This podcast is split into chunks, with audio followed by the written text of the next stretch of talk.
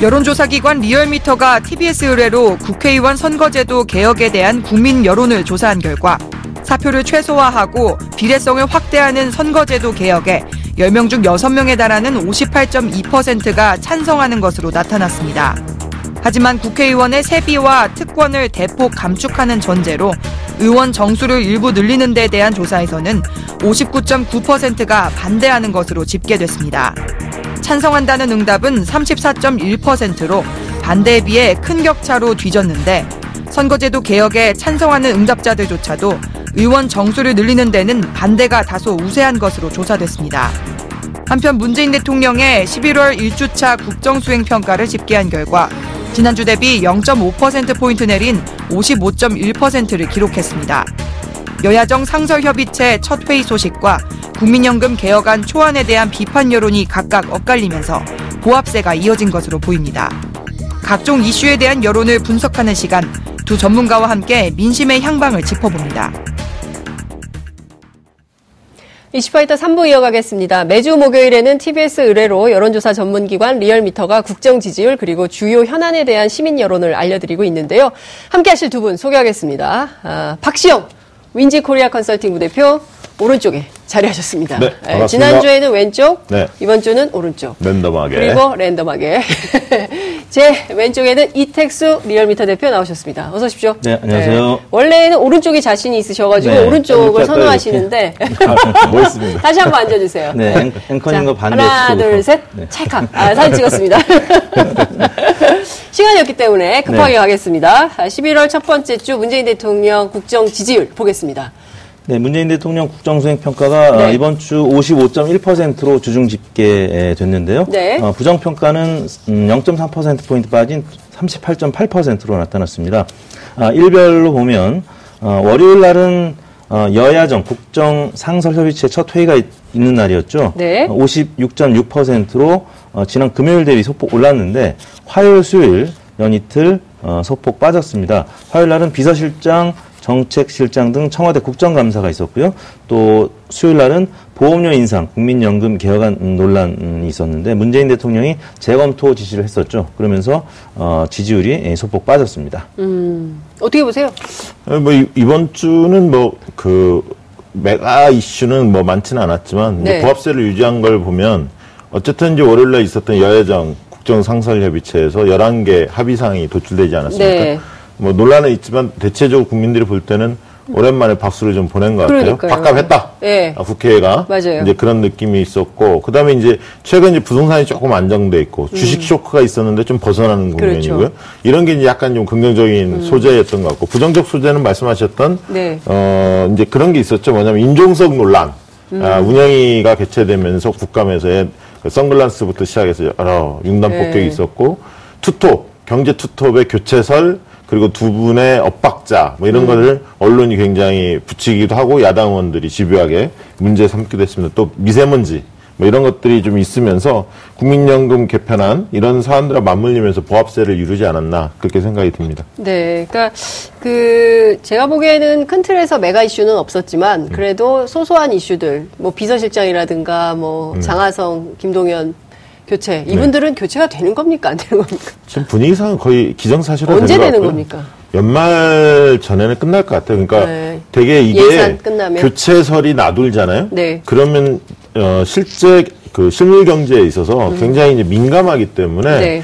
이걸 오래 가져가는 것은 대통령한테 큰 악재입니다. 사실은 얘기가 나왔으면 음. 네. 음. 방향이 섰다면 어, 12월 초에 어, 예산안이 통과가 되면 되게 네. 이제 12월 2일까지니까요. 예산안이 통과되면 바로 교체하는 게 좋고 지금 관심은 오히려 후임자가 누구냐, 누구냐. 이렇게 좀 옮겨가고 있죠. 홍남기 국정조정실장이나 그다음에 이제 청와대의 김수현 김수현 수석. 음. 수석 이게 과연 적격 인물이냐, 어 인물 인재 폭들이 굉장히 좀 협소한 거 아니냐, 회전문 인사 아니냐, 전문성이 있느냐 여러 가지 각도에서 다, 나름대로 어, 이야기가 좀 쏟아지고 있습니다. 아마 네. 대통령으로서는 굉장히 고심에 차 있을 것 같습니다. 김수현 수석 같은 경우에는 그 노무현 정부 때 부동산 정책을 종부세 그 당시에 그런 정책을 했었던 분이기 때문에 정치권에서도 어 말씀하신 대로 회전문 인사에 대한 비판 뭐 이런 얘기가 또 나오고 있긴 하더군요.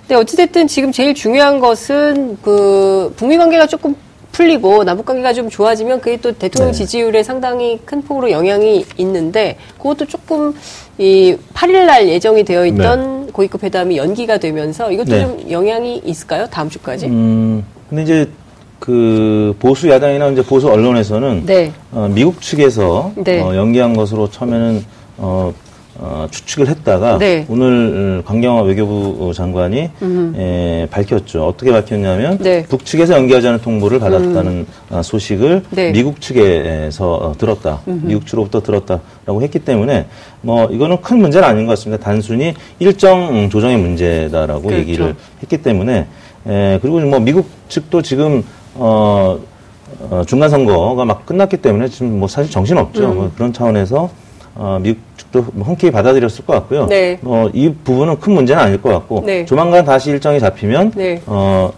아마 북미 이 고위급 회담이 잘 뭐 이루어질 음. 것 같고요. 또 뭐 설사 안 이루어진다라고 하고 난항이 있다라고 해도 또 그만큼 또 문재인 대통령의 역할이 또 커질 네. 수 있기 때문에 중재 외교라고 하죠. 그렇죠. 래서 어, 이분 크게 뭐 어, 염, 염려는 안 해도 될 것 같고 음. 문재인 대통령 지지율에도 어, 악재로 작용하지는 않을 것 같습니다. 알겠습니다. 저도 한마디만 짧게 예, 보태면 시간이 없는데. 예, 예. 김정은 위원장의 어떤 편지가 있지 않을까. 아. 그러니까 결국은 트럼프 대통령을 만날 수밖에 없는 네. 그 일정이 보장이 돼야 하는데 네. 지금 이제 어, 유럽 쪽에 일정이 있기 때문에 네. 그 일정 조율을 하지 아, 않았을까. 러시아 트럼프, 가는 것 아니 때문에. 트럼프, 트럼프, 예, 아, 대통령이 예, 예, 예. 유럽 쪽에 예, 일정이 유럽, 있거든요. 예. 종전 100주년 뭐 예, 관련해서. 예.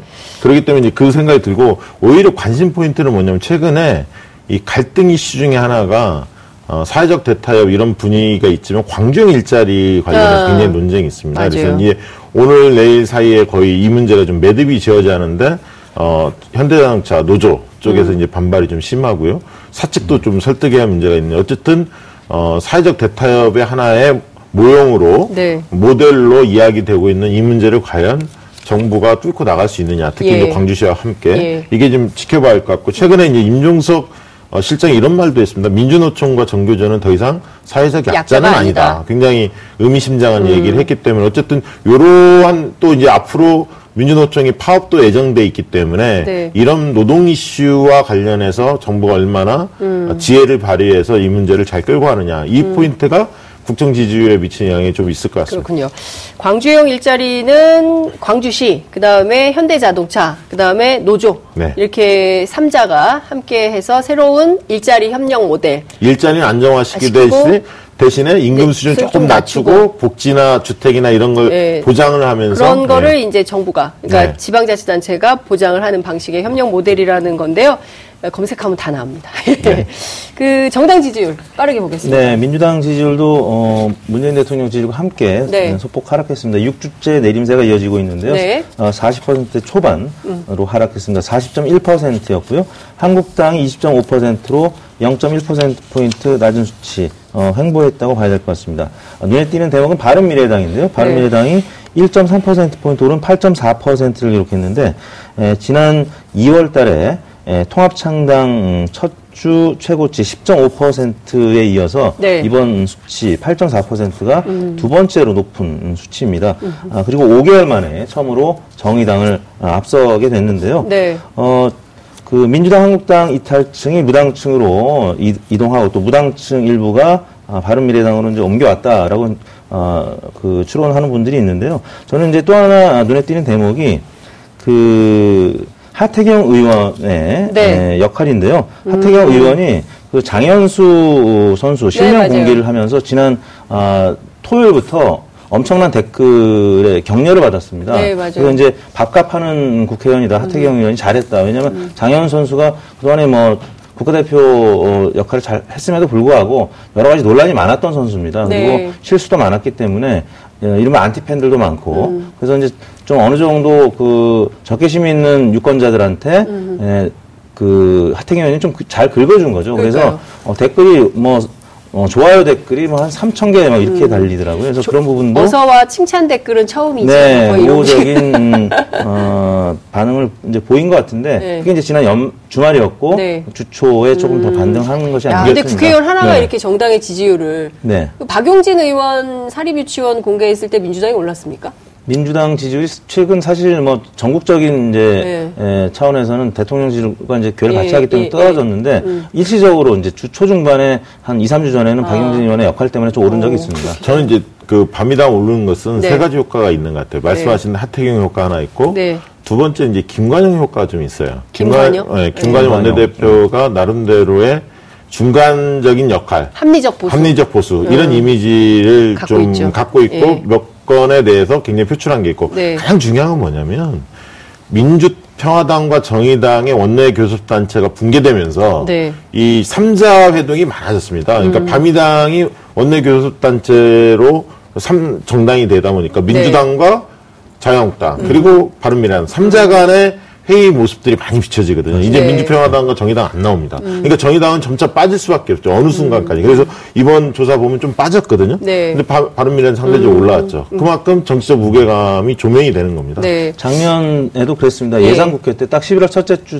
때 보면은 네. 당시 국민의당하고 바른정당 지지율이 올랐거든요. 왜냐하면 민주당이 이제 혼자 예산안 처리할 수 없으니까 아, 당시 국민의당한테 협조 요청을 했고 네. 국민의당이 예, 또 다른 부분에 관련해서는 어, 괴를 달리했는데 네. 예산안은 또 잘 협조를 해주면서 국민의당 지지율 작년에 올랐습니다. 제가 요거 좀 여쭤볼게요. 우리가 마- 시간이 많지 않기 네. 때문에 김무성 의원이 박근혜 네. 전 대통령 탄핵과 관련해가지고 당시에 새누리당 의원 62명이 탄핵에 찬성을 했다. 이제 와가지고 지금에 네. 와서 탄핵 때문에 모든 게다 이렇게 됐다고 말하면 안 된다. 이런 얘기를 했어요. 네. 그리고 보수통합과 관련해서는 선거에 이기기 위해서는 우리가 화해하고 용서하고 힘을 합쳐야 된다. 전당대회에 나는 출마할 생각이 전혀 없다. 이런 얘기를 했거든요. 이른바 김무성의 메시지를 네. 우리가 저는 어떻게 이렇게 해석을 봅니다. 하나는 해석해야 뭐냐면 네. 탄핵 찬핵 구도로 가면 네. 어, 탄핵을 찬반 구도죠. 탄핵 찬반 구도로 가면 총선에 필패입니다. 자유한국당은. 왜? 어. 탄핵을 찬성하는 사람이 국민의 80%가 넘잖아요. 그렇죠. 그러니까 탄핵 찬반 구도로 특히 이제 최근에 태극기 부대가 대거 입당하면서 그 네. 태극기 부대당 예. 이런 이미지가 형성돼 있는데 그렇게 아, 가서는 안 된다. 자유한국당은 태극기 부대당이다. 어, 그렇게 가서는 안 된다는 게 김무성 의원의 판단인 거고 그건 맞는 얘기고요. 두 네. 번째는 본인은 안 나가면서 보수통합 강조합니다. 당연하게 어, 바른미래당을 흔들기 위한 목적이고 그렇게 되어야만이 사실은 총선을 해볼 수 있다라고 보는 거고 지금 일각에서 알려진 것은 김무성 전 대표가 김태호 네. 경남 전 지사 후보였죠. 네. 후보를 민다 적극적으로 전당대회 이런 이야기도 나오고 있습니다. 그래서 아. 어, 수도권에서는 오세훈, 네. 영남에서는 김태호 이런 다코스 다코스가 예. 좀 부각되는 게 아닌가. 근데 그런- 김태호, 오세훈이 다크호스예요? 아니 그래도 뭐- 아는 호스 아니에요? 아니 상대적으로는 조금 더 젊은 분들이니까 젊은 분들. 홍준표, 황교안 아. 뭐 이런 분들에 비해서는 조금 더 젊은 분들이니까. 근데 저는 이제 김무성 네. 의원이 어제 좀 오락가락했던 부분이 있습니다. 뭐냐면은 정책 토론회가 국회에서 있었는데 네. 전당대회 이제 출마 이야기가 나오는데 이제 기자가 물었습니다. 음. 어떻게 준비하고 있냐. 근데 에, 생각이 예, 전혀 없다. 전혀 생각 안 하고 있다라고 이제 얘기를 하면서 음. 네. 어, 그 기자가 전당대회 불출마 아, 해석 보도를 어, 했거든요. 네. 그 다음에 이제 의원실에서 관계자들이 일일이 기자들에게 전화를 해서 네. 아, 그런 뜻이 아니었다. 전대 출마 안 한다는 게 아니다. 네. 전당대회 자체 아직은 생각이 없다. 뭐 이런 식으로 한 발 물러섰거든요. 그러니까 네. 이건 출마하겠다는 것으로 읽혀졌고 예. 출마하기 위해서 바로 네. 어, 이 탄핵 얘기를 예. 한것 같습니다. 아, 김무성- 김무성 대, 그 시- 김무성 의원과 네. 그 김무성 의원의 보좌관들이 서로 다른 생각을 하고 있는 건 아니고 아니 지금은 그건 아닌 거죠? 지금은 불출마를 먼저 꺼낼 상황은 사실 아니죠. 본인의 네. 음. 정치적 존재감을 극대화 시킨 다음에 본인이 미는 후보 아니면 본인이 나설 수도 있지만 본인이 미는 후보를 만들기 위해서 음. 네. 자, 그러면 김무성 출마한다 안 한다? 저는 못 한다고 봅니다. 못 한다. 음. 어, 어떻게 보세요? 저는 한다? 음, 출마 가능성이 6대 4 정도로 높지 않느냐. 왜냐하면 아, 그 출마 방의 정서상. 음. 어, 지금 보좌진들이 네. 예, 언론에 이런 식으로 전화해서 어, 일일이? 예, 의원 허락 없이 네. 할 일은 전혀 없거든요. 그렇죠. 그러니까 저는 결국 친박과 비박에 상징성 있는 사람이 어, 뛰어들게끔 안 만들려고 하는 중립지대가 꽤 있, 있어 보인다. 아, 그러니까 친박 중에서도 예. 뭐 온건파, 네. 음. 비박 중에서 상대적으로 온건파 이런 사람들의 중립지대는 네. 그 왜냐하면 김무성, 홍준표, 뭐 황교안 이런 사람이 나오면 네. 음. 너무 개파 갈등이 커지기 때문에 그 개파성이 조금 옅은 후보들을 누가 내세우려고. 있어요? 그러면 친박 온건파, 비박 온건파를 대표할 수 있는 인물. 뭐 아까 온건파가 누가 있어요? 온건파들이 오세훈? 뭐 아니 그러니까 오세훈 같은 네. 경우도 탈당파지만 예. 어, 상대적으로 개파성이 좀 약한 인물이죠. 아, 그렇군요. 음. 김태호도 마찬가지죠. 상대적으로 개파성이 좀 약한 인물이에요. 그렇군요. 어쨌든 뭐 지켜보겠습니다. 그러나 정가의 최대의 관심사는 뭐냐면 네. 어, 연말까지 바른미래당이 존재할 거냐, 아. 민주평화당이 존재할 거냐. 할 그러니까 거냐. 그 안에서의 네. 탈당 대열이 있을까 없을까, 어디가 먼저 무너질까. 예. 이게 사실은 정가의 관심사입니다. 그렇군요. 그러면 무너지게 되면 연말에 네. 두 당이 간판을 내릴 가능성이 높아요? 제가 볼 때는 내년 연초까지는 유지할 것 같습니다. 내년 뭐 일부는 연초까지. 탈당할 수는 있겠지만 예, 탈당해서 어디를 갑니까? 이현주 의원.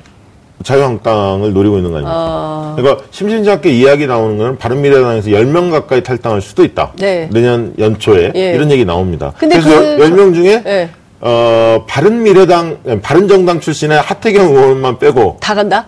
여덟 명이 가고, 예를 들면 국민의당 출신의 한두 명이 간다. 뭐 네. 이런 이야기들도 여의도에서 상당히 나돌고 있습니다. 그렇군요. 알겠습니다. 시간이 없기 때문에 빠르게 네. 현안 조사 보겠습니다.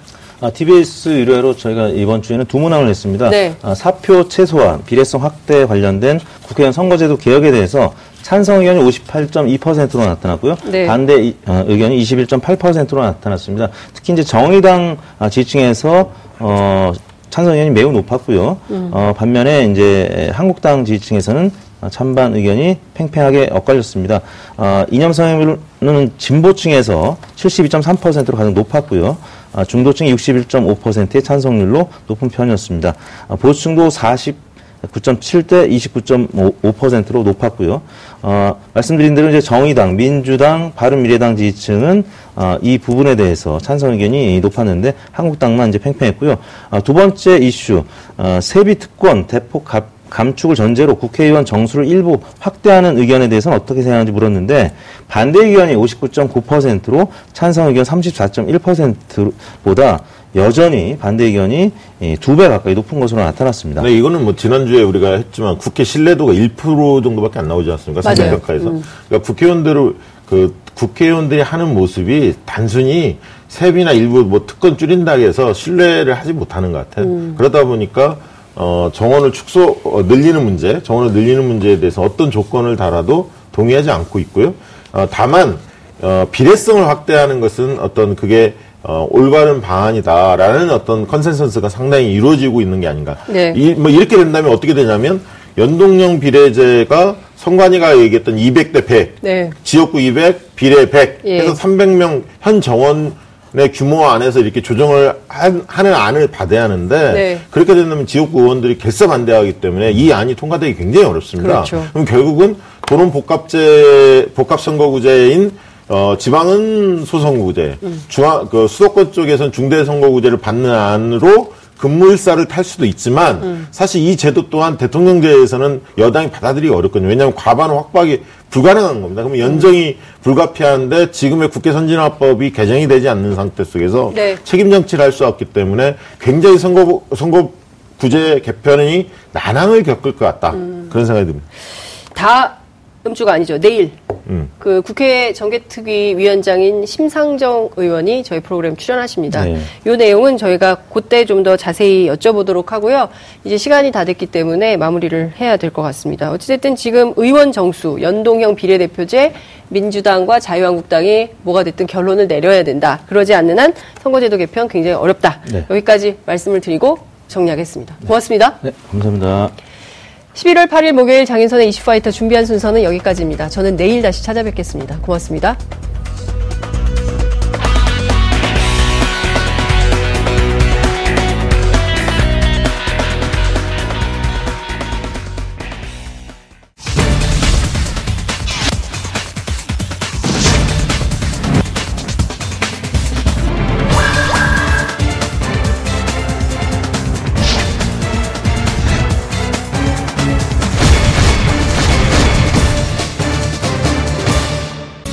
오늘 방송 좋았나요? 방송에 대한 응원 이렇게 표현해주세요. 다운로드하기, 댓글 달기, 구독하기, 하트 주기. 더 좋은 방송을 위해 응원해주세요. 다운로드하기, 댓글 달기, 구독하기, 하트 주기. 기억하셨죠?